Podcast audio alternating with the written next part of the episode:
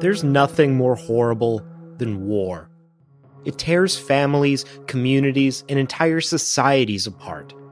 And the world has been living through so much of it. As the terrible images and stories keep coming out of Ukraine, I can't help but think back to August of last year. That's when the Taliban marched triumphantly into Kabul, ending the two decade long war in Afghanistan.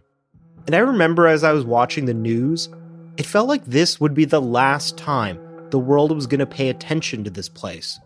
It felt like the end of a story that's been playing out over the course of most of my life.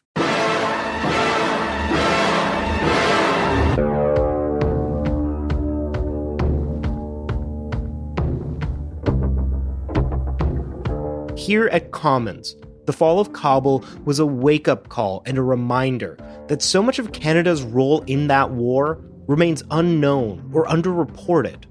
And over the last few months, as we've been digging into that story, we've been shocked by what we've learned about the war in Afghanistan.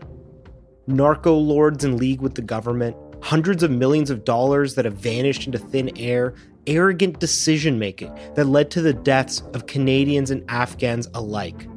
But perhaps more shocking is that during our reporting, the ugly face of war has reared its head again, this time in Ukraine. And like so many people, I've been glued to the news over the last month. But what I find remarkable is how much I've been viewing this war through the lens of the last one. Whether we're talking about the role NATO plays in the world, the efficacy of sanctions, or the movement and treatment of refugees, it's clear to me that what's happening now in this war can only be understood by examining the last one. So that's what we're doing. This season of Commons, we're trying to do something completely different.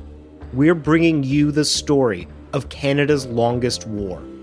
The first episode will be out on Wednesday, March 30th.